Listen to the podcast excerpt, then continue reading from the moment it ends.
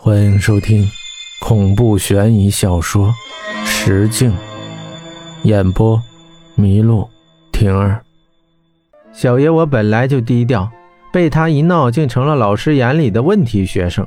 上课的时候总爱找我回答问题，就连家长会，我的名字也很难幸免于难。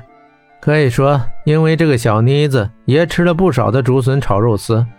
好在初一的时候他转走了，说是去哪儿留学。也记不太清了，只是记得他走的时候还送给哥一块卡通橡皮，好像还哭什么来着。管他说什么，总之这恶魔走了，哥心里舒坦了不少，就差敲锣打鼓表示开心了。至于他送的橡皮，我觉得太花哨不实用，也就给扔了。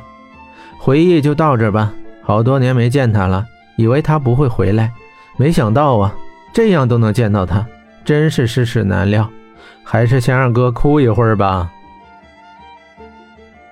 不得不承认，这妮子几年没见，变得很漂亮，出落的款款大方。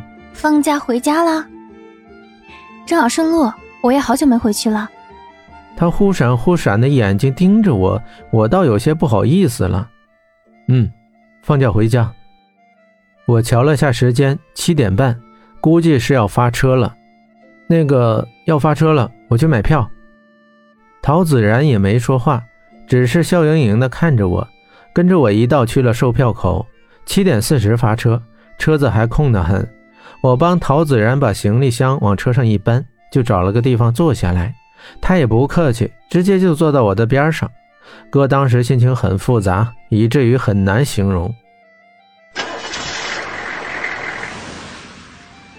随着车启动，我的内心算是平复了一些。我是靠窗的，也许是夏天的缘故，窗外的景色比我离开的时候繁茂很多。但是，一些房子还是老样子，基本没有什么变化。回村的路有些不平，车里颠得很。陶子然时不时的往我这边挤，还不好意思的朝我笑笑。小爷，我作为一个绅士，只能往里面再挤一挤。爸，我说乐天，听说你这几年过得不错啊。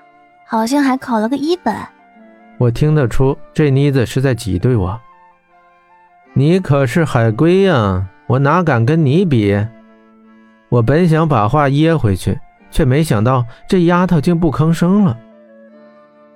她沉默了许久，转头对我道：“其实我当年不想走的，你知道，我爸妈离了婚，我妈改嫁了个外国华裔，我没得选择，不得不走的。”他的声音很轻，又似乎带有一些悲伤。我知道，他现在心里不舒服，也不知道该怎么安慰他。毕竟我一向对女孩子都没辙。时间仿佛在这个尴尬的点上卡了很久，良久，我开口了：“我不知道这些，对不起啊。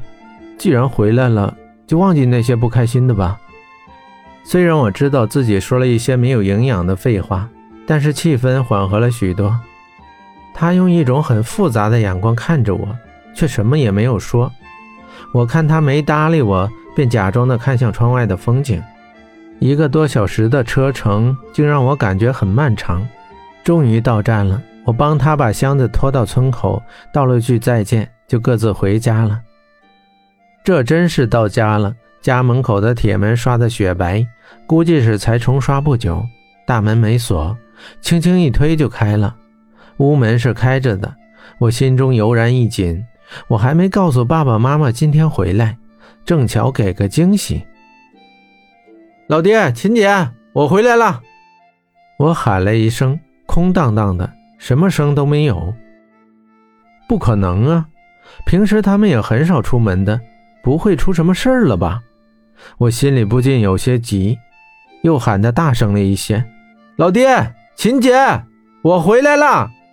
这时我才听到楼上有些动静，没一会儿，老妈就下来了。“哎呀，乐天，你回来怎么也不说一声啊？”秦姐，这不是想给你个惊喜吗？我讪讪道。“老爹呢？”他，他去塘里捉泥鳅了。咱家今天可来了稀客，秦姐小声跟我说：“你老爹今儿个可高兴的很呐。稀客，我心里正疑惑着，二楼已经走下来一个人。